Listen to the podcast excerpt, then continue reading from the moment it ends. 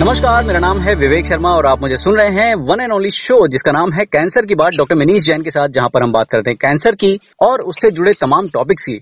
और मेरे साथ हैं डॉक्टर मनीष जैन जो कि एक ऑन्कोलॉजिस्ट हैं। पुणे में रहते हैं। डॉक्टर साहब बहुत बहुत धन्यवाद आपका अपने समय देने के लिए और बहुत बहुत स्वागत है आपका। धन्यवाद विवेक। सर, कल कुछ काम करते हुए मुझे एक डेटा मिला एंड उस डेटा में कुछ आंकड़े थे, वो आंकड़े कुछ इस प्रकार के थे कि इंडिया में जो कैंसर का जो परसेंटेज है या मैं कह सकता हूँ कि जो एक्सेस टू ट्रीटमेंट है, जितने लोग ठीक से अपना इलाज करा पाते हैं या सक्षम है, वो सिर्फ़ थर्टी परसेंट है। बाकी लोग जो है, वो कई बार पहुँच नहीं पाते हैं। बहुत सारे रीजन हो सकते हैं उसके। और उसमें भी जो है लेट स्टेज जो डिटेक्शन होते हैं, वो करीब करीब सत्तर टके हैं। और उसमें भी जो है मोर देन थर्टी परसेंट जो पॉपुलेशन होती है, वो जीरेटिक पॉपुलेशन होती है, यानी कि बुज़ुर्ग लोग होते हैं, जो शायद आई डोंट नो आप कैसे उसको क्लासिफाई करते हैं, करीब पचास साल की उम्र के ऊपर के लोगों को शायद आई डोंट नो आप थोड़ा प्रकाश डाल पाएँगे सर इस बात पे? देखिए डेफिनेटली आपने बहुत होमवर्क किया है और बहुत अच्छा डाटा निकाला है, लेकिन ये बात उतनी सच इसलिए भी है, मैं ये बताना चाहता हूँ, जैसे मैं 98 में यूएस गया था तो वहाँ पर करीब करीब इंडियन डॉक्टर्स जो थे ऑन्कोलॉजिस्ट उस जमाने में 98 से 2000 के बीच में वो वहाँ कम्युनिटी थी 1500 डॉक्टर की जो इंडियन ओरिजिन के ऑन्कोलॉजिस्ट थे तब यूएस में ओ। काम कर रहे थे। और तब इंडिया में 300 लोग ऑन्कोलॉजिस्ट थे। तो यानी हमारे देश के ज़्यादा लोग यूएस में काम कर रहे हैं कम लोग हमारे पास है जबकि पॉपुलेशन हमसे दस गुना ज़्यादा है। करेक्ट तो आप समझ लो रेशियो क्या है। जब when I was working in Boston let me give an perspective सिर्फ़ बॉस्टन के हार्वर्ड यूनिवर्सिटी के हॉस्पिटल्स में चारों हॉस्पिटल मिला के मैच जनरल और ब्रिगेन वीमेन और ये सब मिला के डेढ़ सौ ऑन्कोलॉजिस्ट थे। वाओ आज और ये एक स्टेट में नहीं होंगे शायद इतने। और और आज मैं ये बात कर रहा हूँ कि महाराष्ट्र में शायद डेढ़ सौ ऑन्कोलॉजिस्ट है यानी जो कि सबसे ज़्यादा आज की डेट में अपडेटेड स्टेट बोल सकते हो आप। जी। बाकी दूसरे स्टेट्स का क्या हाल है मुझे नहीं पता। बहुत से स्टेट्स में तो इतनी मारामारी है कि वहाँ पर कैंसर इंस्टीट्यूट भी नहीं है।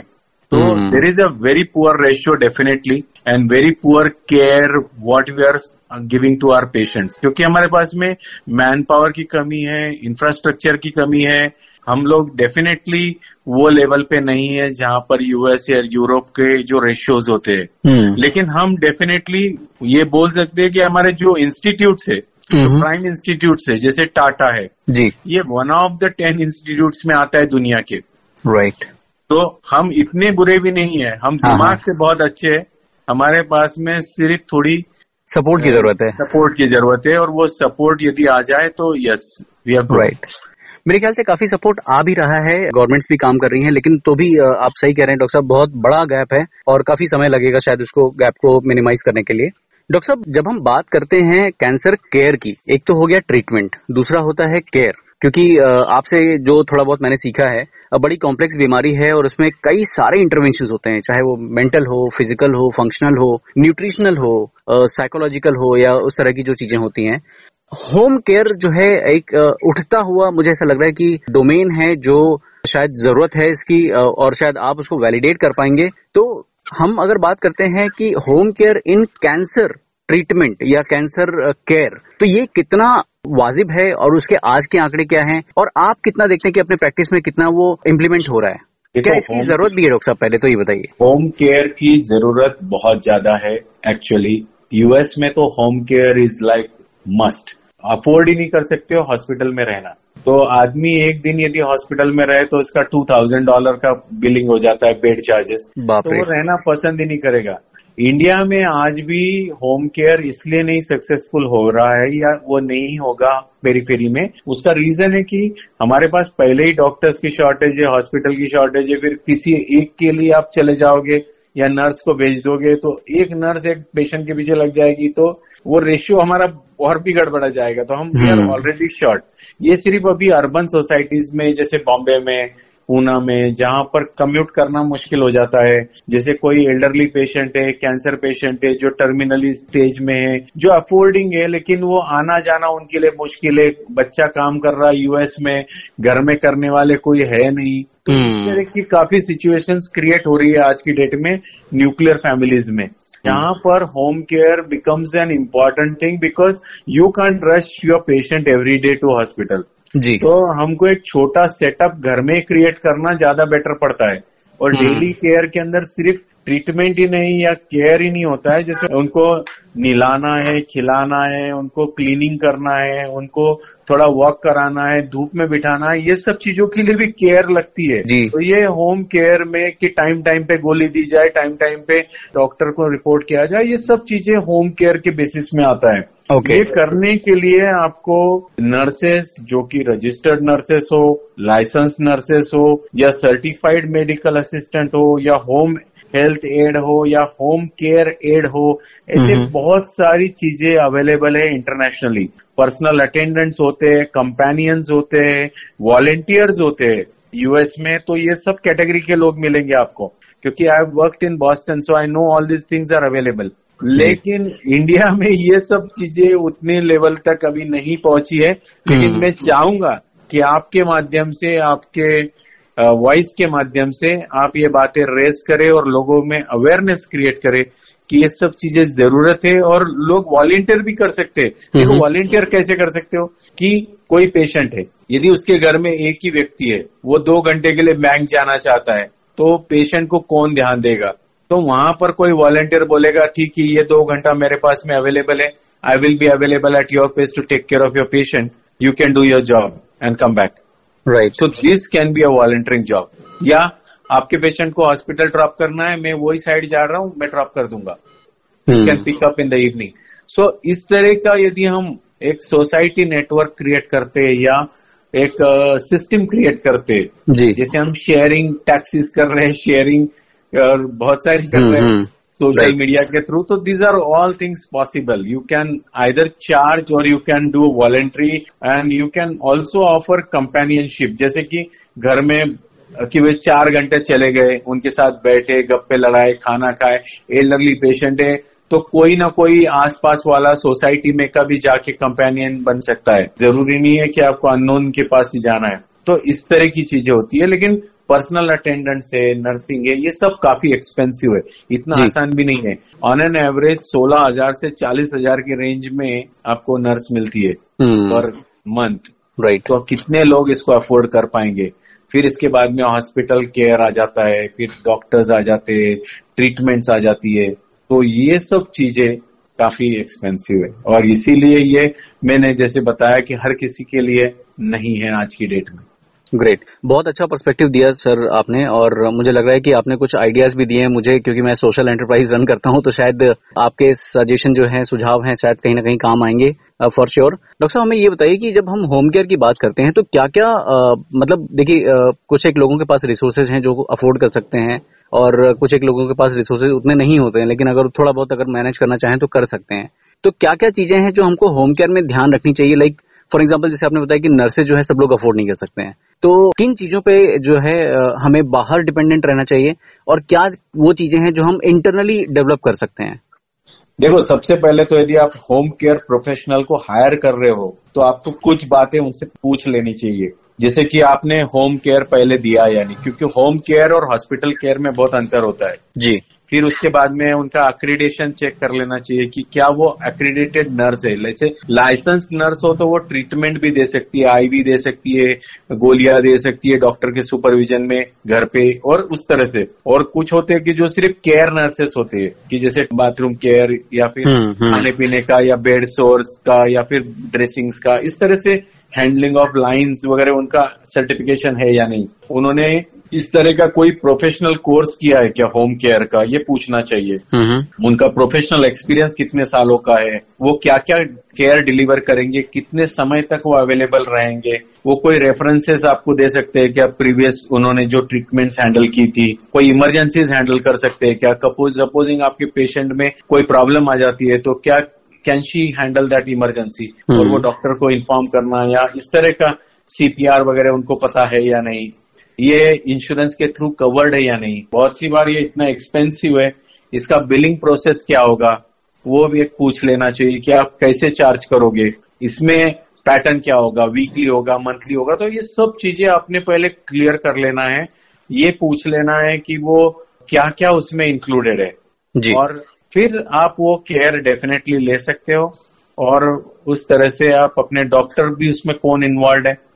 और वो उसमें आपको क्या सपोर्ट देंगे? तो ये सब चीज़ें आपको पूछ लेनी चाहिए।